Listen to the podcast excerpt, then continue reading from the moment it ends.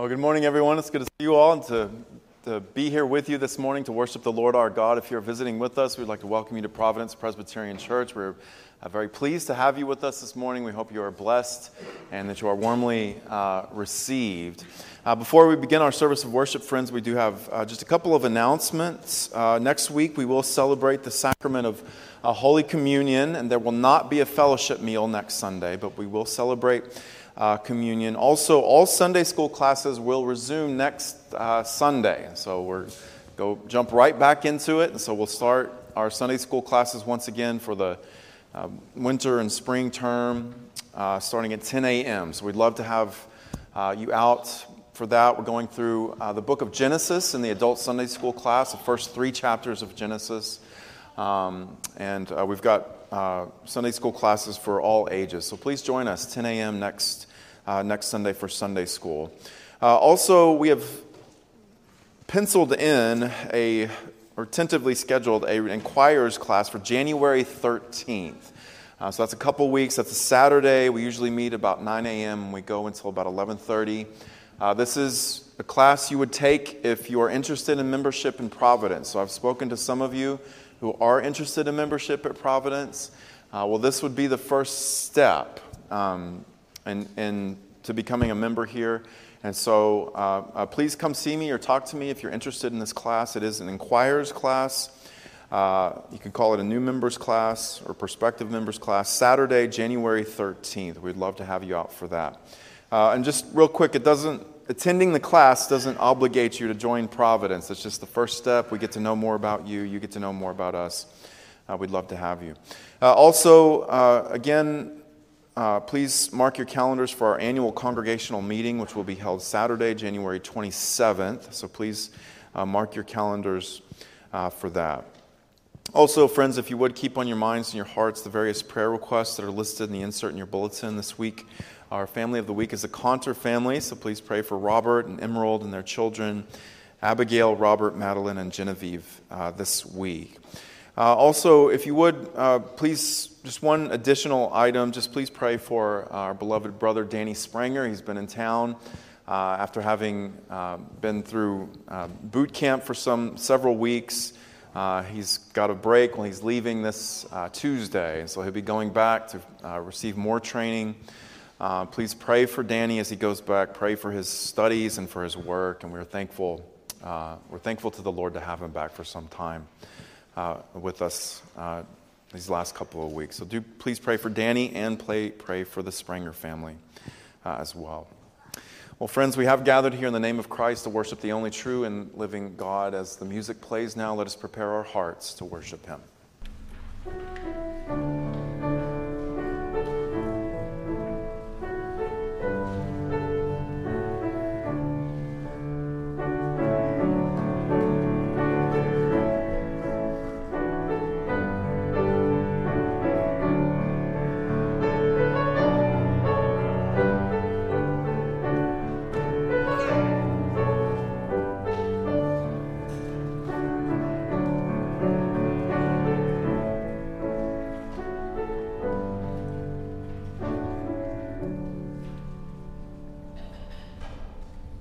To the saints of Providence Presbyterian Church, grace to you and peace from God our Father and from the Lord Jesus Christ. If you would now please stand as we hear God call us to worship Him from Colossians chapter 3. Let the word of Christ dwell in you richly, teaching and admonishing one another in all wisdom, singing psalms and hymns and spiritual songs with thankfulness in your hearts to God. And whatever you do in word or deed, do everything in the name of the Lord Jesus, giving thanks to God the Father through him. Let us now sing the doxology.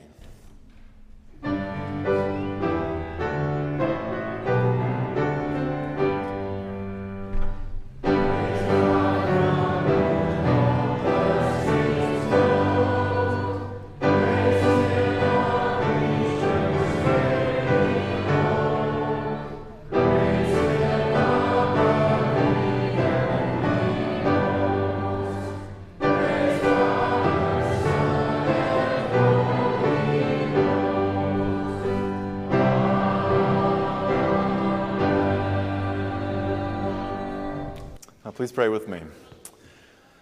Our Father and our God, our souls magnify you, and our spirits rejoice in God our Savior, for you have looked upon our humble estate, and by your strong right arm you have saved us from sin and death and hell. We thank you, O Lord, for the forgiveness of sins through the blood of Jesus Christ. We pray, Father, that you would receive us this morning. Bless us with your comfort, your peace, that we might draw near to Jesus Christ, our reigning and ascended King. Father, bless us this morning, we pray, in the mighty name of God, one God who exists in three persons Father, Son, and Holy Spirit, now and forevermore. Amen. Uh, if you would now turn in your hymnals to hymn uh, 253, God, all nature sings thy glory, hymn uh, 253.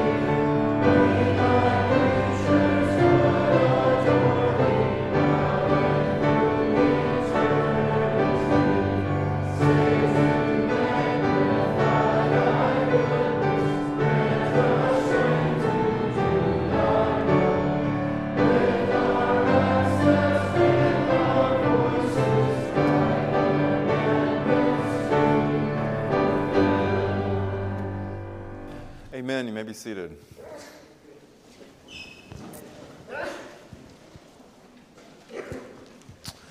I'd like to invite you now to turn to the front of your Trinity hymnal on page Roman numeral 16. Page Roman numeral 16 at the front of your hymnal, you will find a list of the Ten Commandments, which we will recite out loud together, friends. Beloved, this is a revelation of the moral law of God to man. As we hear the Ten Commandments uh, read, let us be mindful of all the ways in which we fall short of God's glory. And let us flee to Jesus Christ and find mercy and forgiveness in Him alone. And God spoke all these words, saying, I am the Lord your God, who brought you out of the land of Egypt, out of the house of slavery. You shall have no other gods before me. You shall not make for yourself a carved image or any likeness of anything that is in heaven above, or that is in the earth beneath, or that is in the water under the earth. You shall not bow down to them or serve them. For I, the Lord your God, am a jealous God, visiting the iniquity of the fathers on the children to the third and the fourth generation of those who hate me but showing steadfast love to thousands of those who love me and keep my commandments. You shall not take the name of the Lord your God in vain, for the Lord will not hold him guiltless who takes his name in vain. Remember the Sabbath day to keep it holy. Six days you shall labor and do all your work, but the seventh day is a Sabbath to the Lord your God. On it you shall not do any work, you or your son or your daughter, your male servant or your female servant, or your livestock, or the sojourner who is within your gates. For in six days the Lord made heaven and earth the sea and all that is in them, and rested on the seventh day. Therefore, the Lord blessed the Sabbath day and made it holy. Honor your father and your mother, that your days may be long in the land that the Lord your God is giving you. You shall not murder. You shall not commit adultery. You shall not steal. You shall not bear false witness against your neighbor. You shall not covet your neighbor's house. You shall not covet your neighbor's wife, or his male servant, or his female servant, or his ox, or his donkey, or anything that is your neighbor's. Well, beloved, having heard God's law, let us confess our sins to God together by reciting the prayer of confession that is listed in the insert in your bulletin.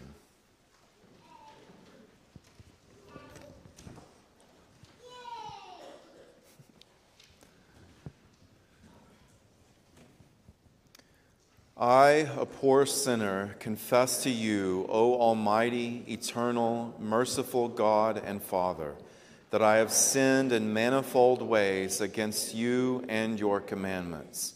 I confess that I have not believed in you, my one God and Father, but have put my faith and trust more in creatures than in you, my God and Creator, because I feared them more than you and for their benefit and pleasure I have broken your law.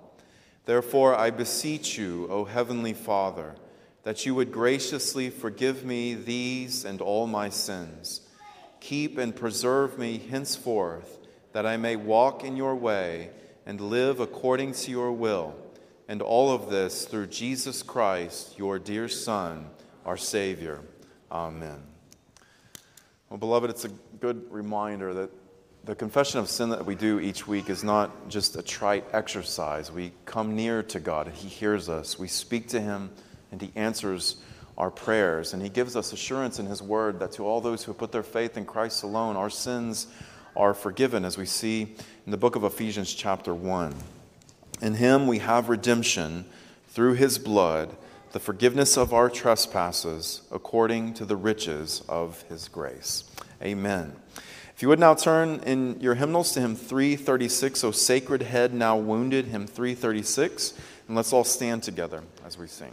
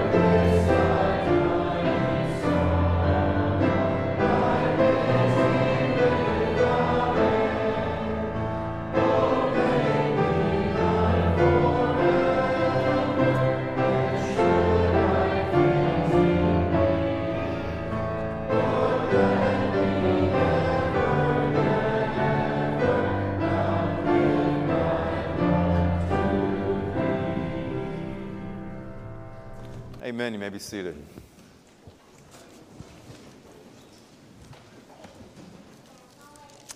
Well, we are returning to our morning series of the book of Philippians this morning uh, by looking at chapter 3. So, if you I would like to invite you to turn in your Bibles to uh, the book of Philippians, chapter 3. And today we are going to look at verses 17 uh, through 19. I would like to read uh, through 21, but the focus of the sermon will be on uh, 17 through 19. So, Philippians chapter 3, beloved, beginning in verse 17. Uh, before we hear God's word, if you would join your hearts together with me in prayer. Let's pray together, friends.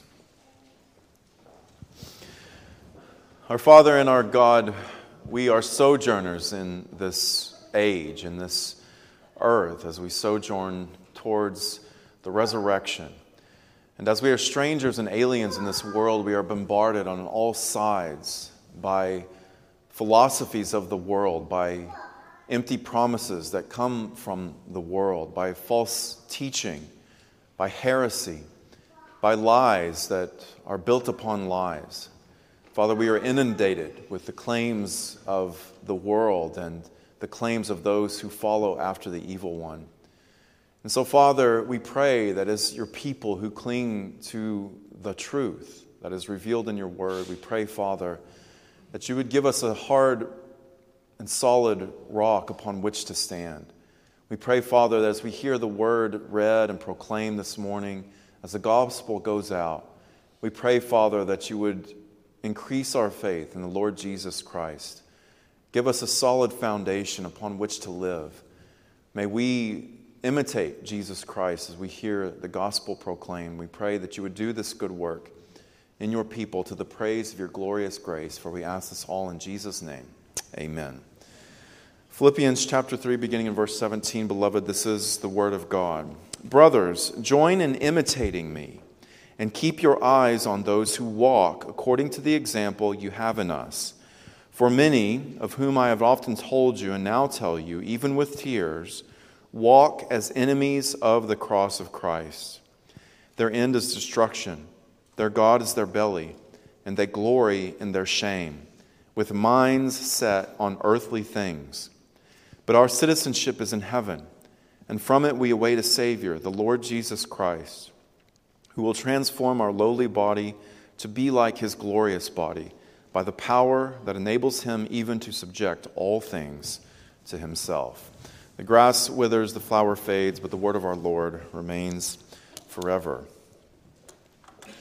In this section, Paul is concerned about replication replication, imitation, reproducing replicas of an original.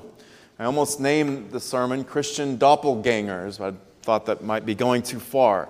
But that is what this passage is concerned with replication, repeating or replicating something of the original. This is not the first time he has touched upon this particular subject. In chapter 2, Paul said, Have this mind among yourselves, which is yours in Christ Jesus. Then he goes on to show in the wonderful Christ hymn of chapter 2 how Christ thought and how that thinking of Christ led him to do what he did, which was to take on human flesh and to die, to become like man, to suffer unto death and be crucified for us, even death on a cross. That is what it is referred to as in that Christ hymn.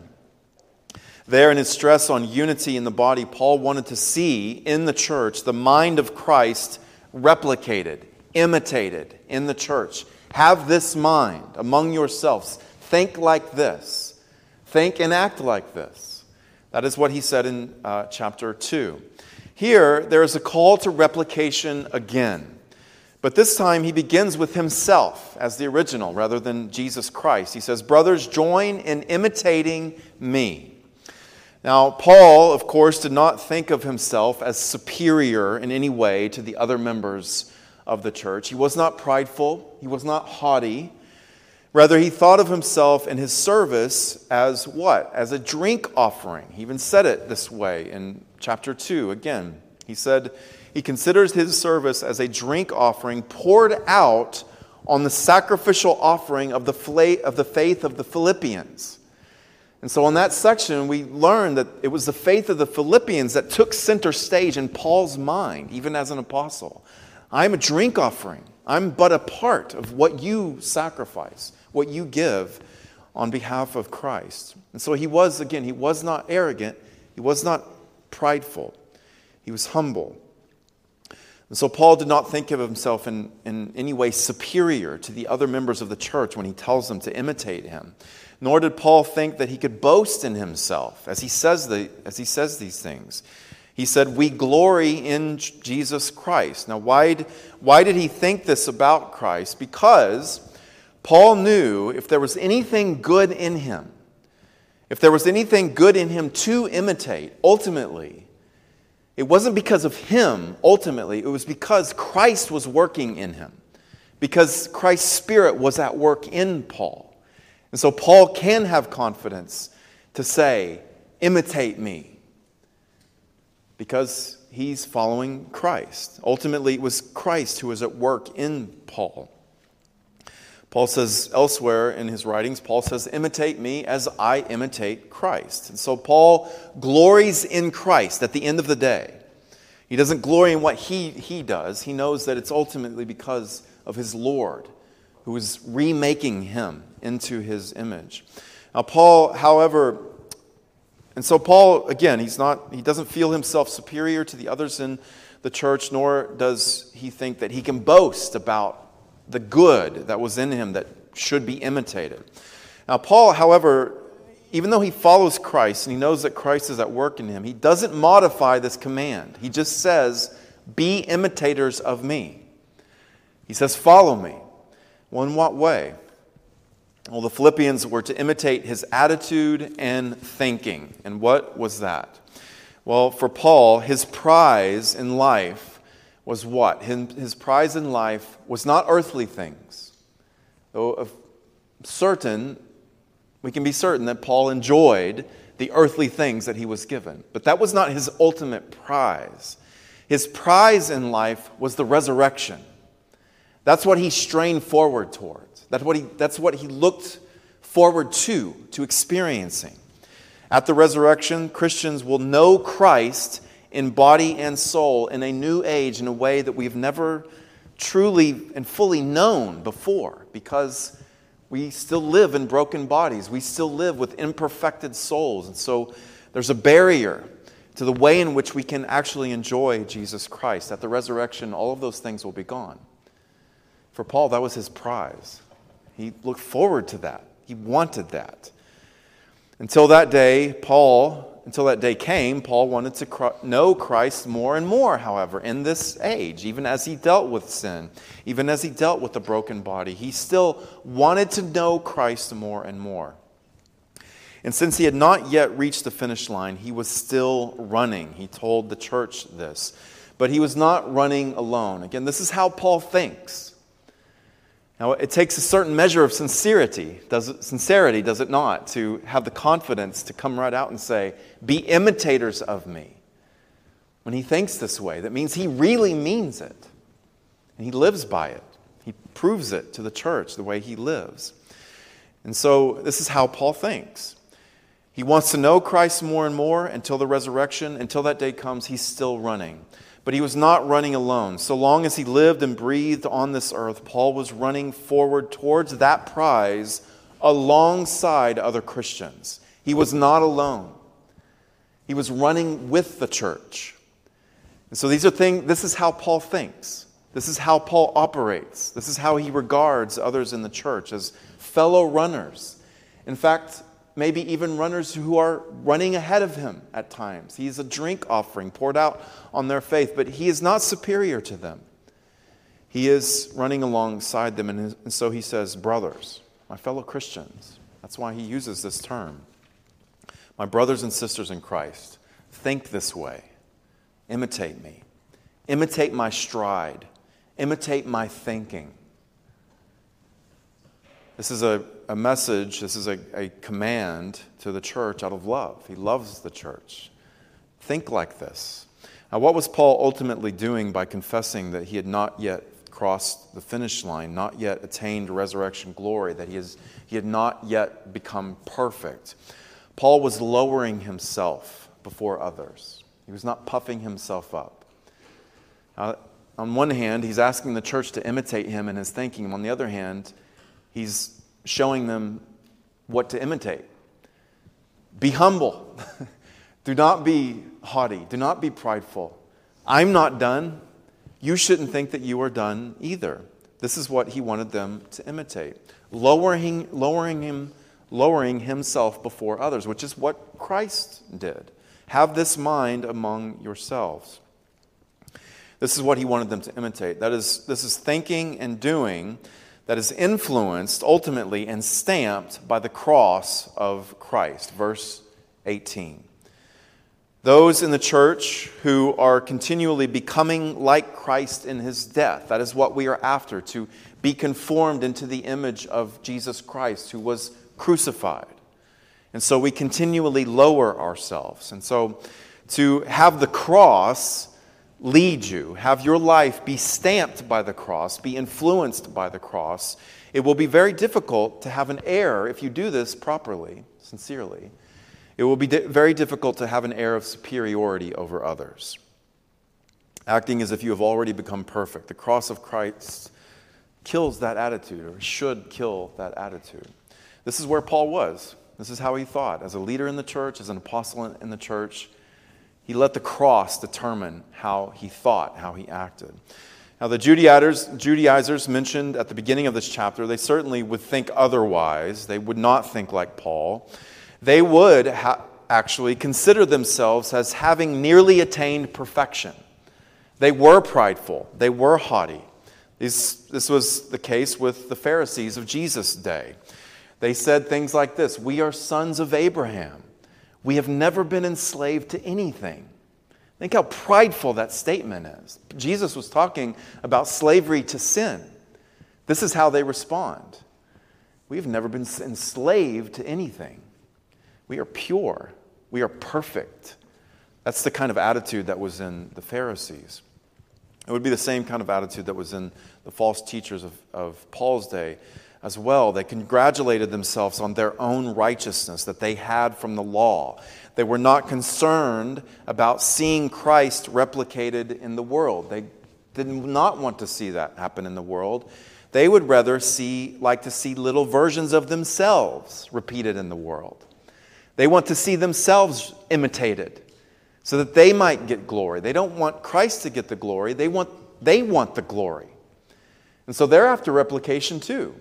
A different kind, but certainly they want to see not Christ imitated, but themselves imitated. Remember, though, that Paul says that they were evildoers. Now, we have teachers like this present in the church today in every generation. We always will. The enemies of the cross in Paul's day were close enough to the Philippians that he directly warned his hearers to look away from them. And so there was a threat that they might be influenced by them. That's how close they were. And so he says, Keep your eyes off of them. Verse 17 Keep your eyes on those, rather, who walk according to the example that you have in us. And so in this context, Paul is the original. He's the original after which he wants the members of the church to imitate. And so he's saying, keep your eyes off these enemies of the cross and, and look, look to the ones that you should properly imitate, which was Paul and uh, others. Paul, we see here, has spiritual sons who think and act like he does. We've already met two of them Epaphroditus and Timothy. He took some time to highlight some of their good characteristics. They were presented in this letter as examples to follow. These are, these are these are examples. These are the ones that you are to imitate and follow, be like. Don't be tempted to look away from the godly examples that you've been given here and look at others and so be influenced by them. That's the danger. That's the danger that the church is always in. If our eyes drift toward ungodly people, towards self righteous, hypocritical, teachers, false teachers, then we will naturally become like them because our eyes are on them. And so Paul says, be mindful of where you look, be mindful of what you put your eyes on. Look away from those who are enemies of the cross and look to the examples, the godly examples that you have been given. Now, the walk that Paul refers to here is, of course, a person's whole life, their overall approach to every area of life. That is your walk. That's our walk. For Paul, his walk was marked by humility. For Timothy and Epaphroditus, same thing. It was Christ like humility. Now, of course, as Paul said, they weren't perfect, but overall, when you assess their lives, that's what you get. That's what people would see humility, self sacrifice on behalf of others, quiet, humble, loving service over and over and over again. That was Paul, that was Timothy, that was Epaphroditus. That is who the others in the church were to look at and to imitate. Now, notice how already this kind of Christ like behavior and thinking was being replicated in Philippi. Paul says, Be imitators of me. So you have one Christian doppelganger, one replication of Jesus Christ and the Apostle Paul. He's an imitator of Christ. Paul was one. Then he says there were good examples in the church that were given to them. He's most likely here talking about Timothy at the very least. Timothy is mentioned at the beginning of this letter. Timothy is presented in the middle of this letter as a good Christian man to follow, whose walk one should follow. We could easily include Epaphroditus in this as well, and as example, the example you have in us. And so there were other imitations of Jesus Christ in the church. Paul being one, Timothy another, Epaphroditus, certainly we could include in that list as well, but probably others as well. And so there's Paul, his spiritual son Timothy, Epaphroditus. They were all imitators, they were all replicators of Jesus Christ, of his humility of Christ like thinking and doing. But there were others also, more imitators, more replicas. He says, Keep your eyes on those who walk according to the example you have in us. And so there was us. Paul was talking about himself, most likely Timothy, maybe other apostles. Those are the examples, but then he's talking about others who walk like them. And so there's others who are imitating these other imitators, these initial imitators in the church. And so Paul says, look to them. Timothy, Epaphroditus, they're not the only ones. There are others who follow them, who catch on and imitate what they do. They, they follow in love, as Timothy and Epaphroditus do. So there were other Christians, other Christians, leaders perhaps, either in the church or close enough to the church that their lives were on display and the church could follow them, imitate them. Now, you might be asking right now, well, who are they? How do we know the good examples from the bad? How do we know today where to look in the church? Well, you know. You know. We know. We know who to look after. We know what to imitate and what not to imitate. We know the poor things in ourselves, our own failures, our own sins. We would rather not like to be imitated in our children, in our spouses. You know, you know what to look for. We know what to look for. Paul says, follow them, keep your eyes on them, imitate them.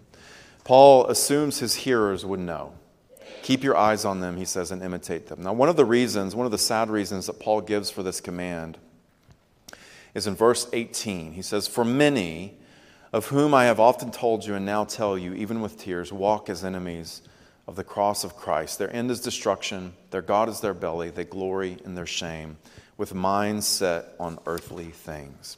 In other words, there are those who claim the name of Christ. They put the name of Jesus on their lips.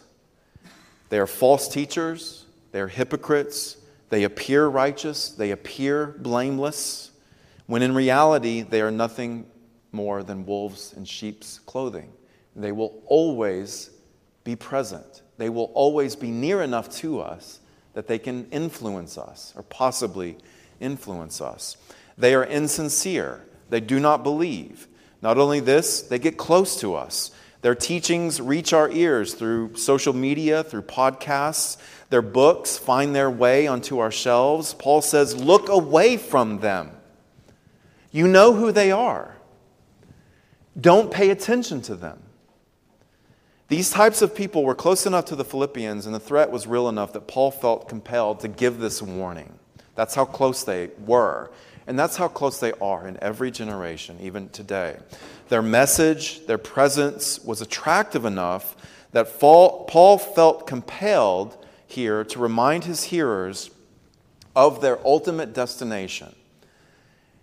It's, it's not that we can always detect who they are right off the bat, always and without mistaking them. They're attractive at times, their teaching is attractive. If it wasn't attractive, it wouldn't be a threat, but it's attractive. And so Paul felt the need to make this declaration about them, but also about their destination, to remind them of the destination of these false teachers and people like them. The destination of these pretenders and people who follow them. He says their end is destruction. While we, as Christians, are running towards a prize, the prize of eternal life, the prize of resurrection glory, these charlatans are running headlong toward destruction. Paul is not talking about just physical destruction. He's not talking about a speed bump in the road or jail time. He's talking about spiritual destruction. Often, false teachers and heretics will live long, prosperous lives. No, he's talking about spiritual destruction. In fact, he talks about resurrection glory in the next couple of verses. And so the counterpart to that is eternal shame. This is the full weight of the wrath of God poured out upon these false teachers in hell spiritual destruction. That is their end.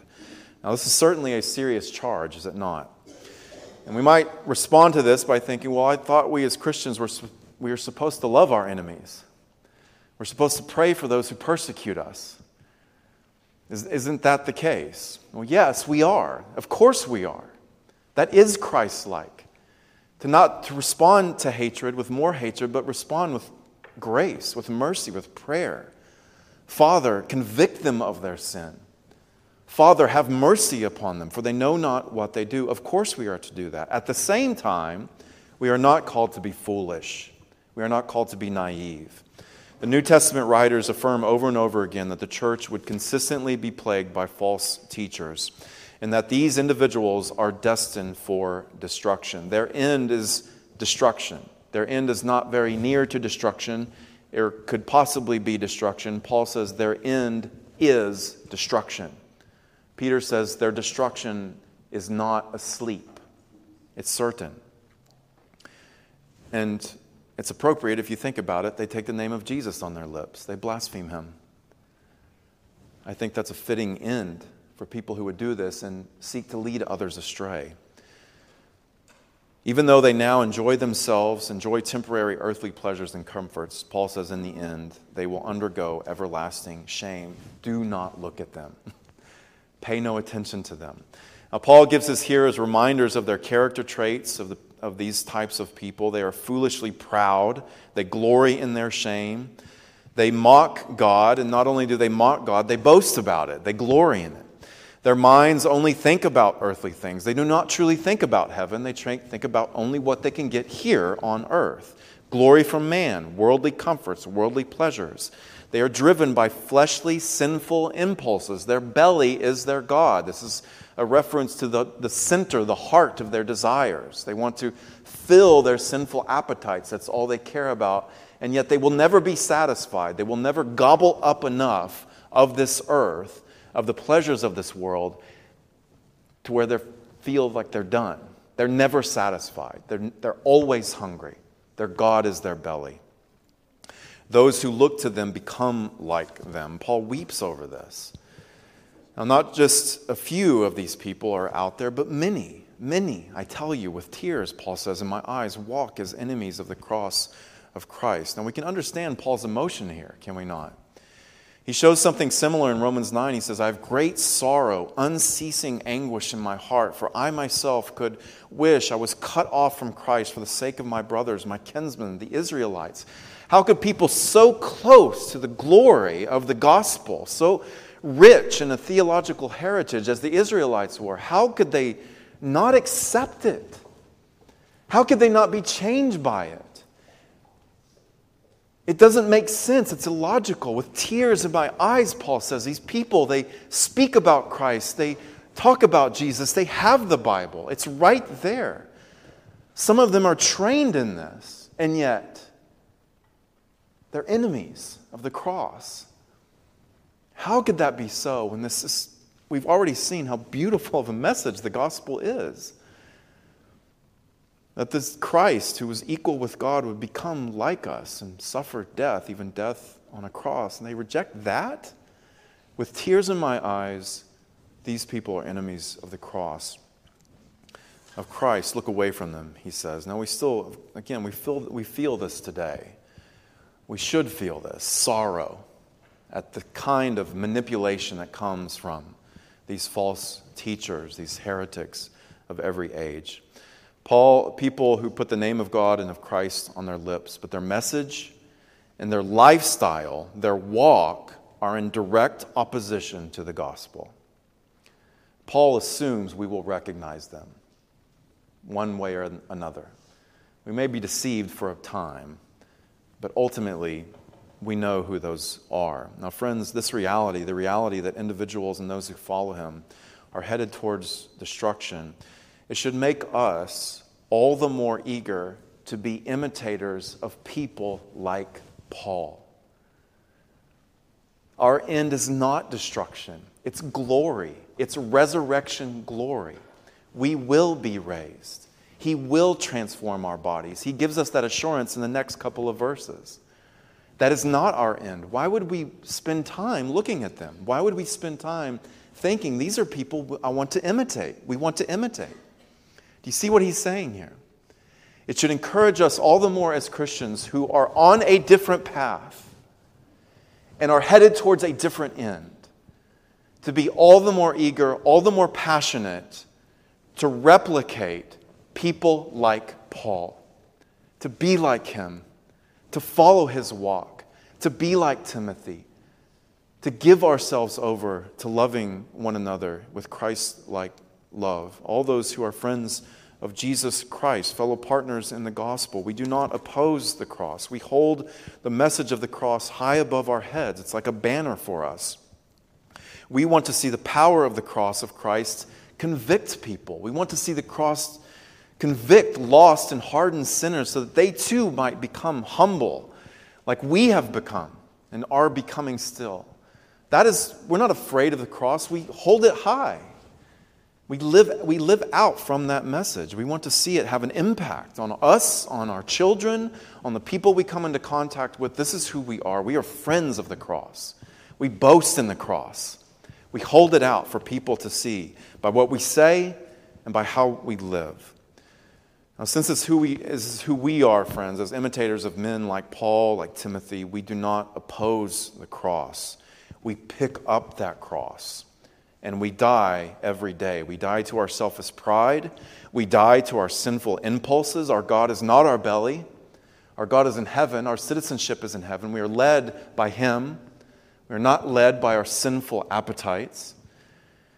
We let the cross kill our selfish pride. We let the cross kill our selfish and sinful impulses. We die to our temptations to seek only after earthly things.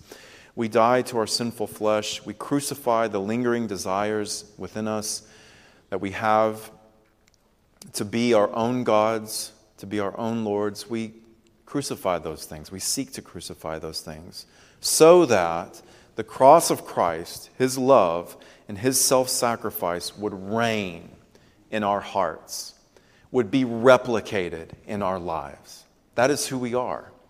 Paul's essentially, again, telling the these Christians, be who Christ has made you to be. Be imitators of the very people that He's placed before you that are Christ like, humble, walk in humility, walk in Christ like love. This is what we are after. This is what it means, friends, to replicate Paul's mindset, Paul's life, and others who do the same. May we do the same as well to the praise of God's glory. Let's pray together, friends.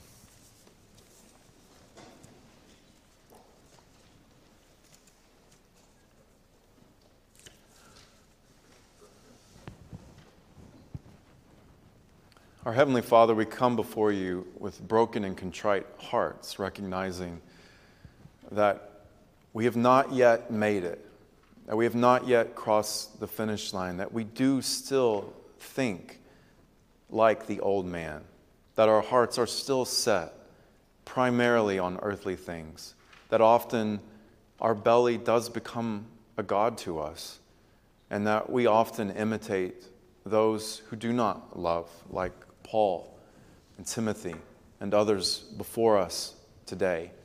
And so, Father, we do pray that you would forgive us of our sins, forgive us for these things, and help us, O oh Lord, to be imitators of Jesus Christ. We pray, Father, that his love, that his compassion, his grace, his steadfastness, we pray that all of these things will be replicated in each one of us. And that as we seek to love one another with Christ like love, and as we seek to raise our children in this same love, we, we pray, oh God, that that love would be replicated in them.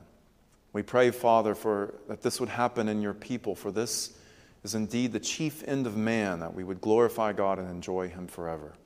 And so we pray, Father, that this would be done in each one of us individually, in our families, and corporately at this particular church. We thank you that you are already at work, that you are doing this, that you have given us godly examples to follow, men and women faithful to the cross. We pray that you would continue to raise up many more and keep our eyes upon them. Father, we thank you for your sovereign grace to us. We thank you that your power is at work in the world and that Jesus is the King of kings and the Lord of lords who uh, orchestrates all things according to his will. We pray, Father, that your will would be done in all nations, that even as those countries like Ukraine and Haiti and Israel are bombarded with uh, war from uh, other empires and other nations and war from within. We pray, Father, that you would be merciful to them. Be merciful to the civilians that live there. Father, may your grace be at work in them. We pray, Father, that your name would be glorified even as buildings are destroyed and as governments topple. We pray, Father, that the gospel would still go forth in power. We do pray for the churches in these regions that you would sustain them and keep them by your grace. Father, we pray for our missionaries whom you've sent out into the world. We pray, Father, that you would uh, bless the Fultas serving in Asia, that you would be merciful to them and bless them. Father, use them for your glory. We pray, Father, that you would uh, bless our country and our civil leaders in this nation and in our state and our city. We pray, Father, that your abundant mercy would be at work in them, that your will would be done, and that righteous and holy laws would be upheld. We pray, Father, that as the church uh, labors under the sinfulness of man, the sinfulness of corrupt organizations and governments, we pray, Father, that you would help us to remain, remain faithful.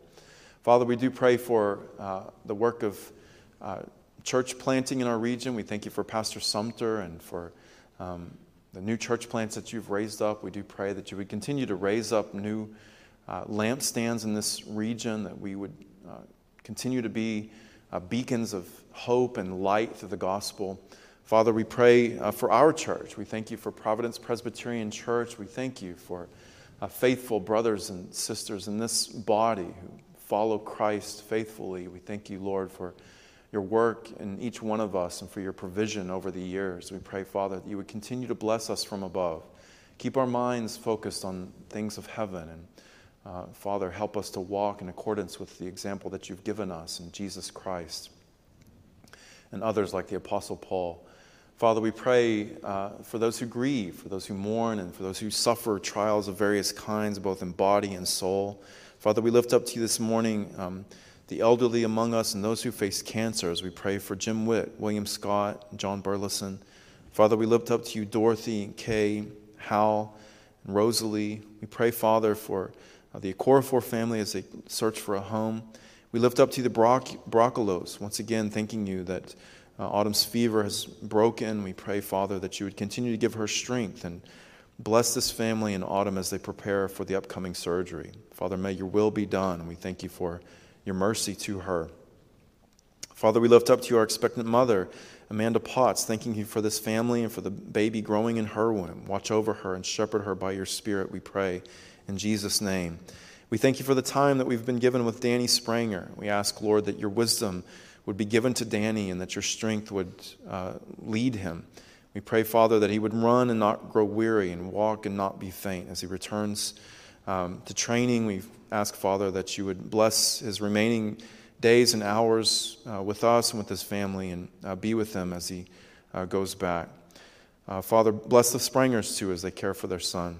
Father, we lift up to you the Conters this morning. We thank you for Robert and Emerald and for uh, their children. We ask that you would bless them and provide for all of their needs. We thank you for the gifts that you've given to them. Continue to be with Robert as he pursues gospel ministry, and we pray that you would uh, bless uh, him and Emerald's marriage and uh, be with Abigail and Robert, Madeline, and Genevieve. That we pray, Lord, that they would serve you all of their days.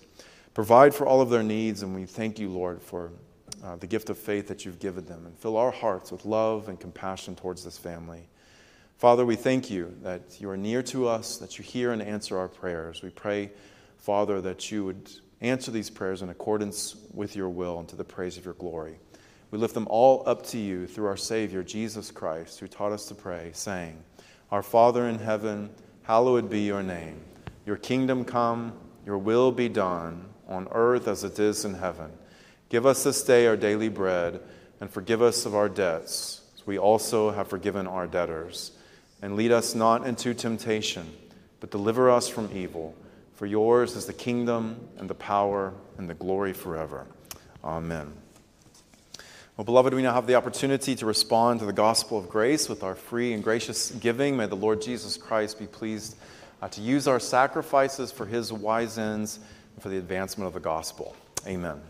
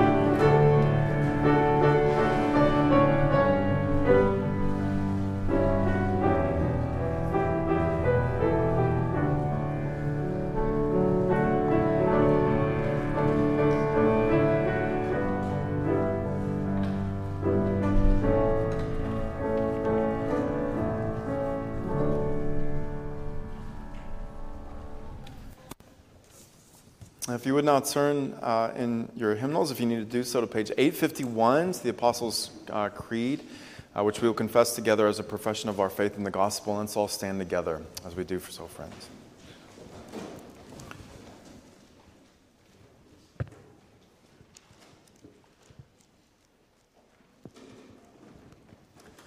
Christian, in whom do you believe? I believe in God the Father Almighty, maker of heaven and earth I believe in Jesus Christ, his only begotten Son, our Lord, who was conceived by the Holy Spirit, born of the Virgin Mary, suffered under Pontius Pilate, was crucified, dead, and buried. He descended into hell. The third day he rose again from the dead. He ascended into heaven and sits at the right hand of God the Father Almighty. From there he shall come to judge the living and the dead. I believe in the Holy Spirit, the holy Catholic Church, the communion of saints, the forgiveness of sins, the resurrection of the body, and the life everlasting. Amen. Amen. If you would now turn in your hymnals to Psalm uh, 1b, How Blessed the Man, Psalm 1b.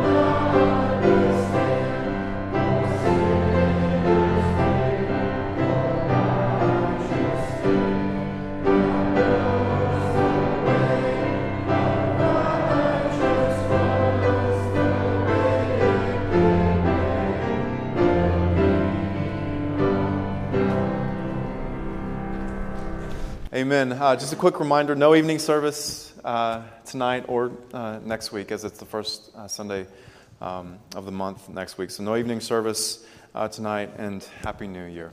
Now, friends of God, receive uh, the Lord's blessing. The Lord bless you and keep you. The Lord make his face to shine upon you and be gracious to you. The Lord lift up his countenance upon you and give you peace. Amen.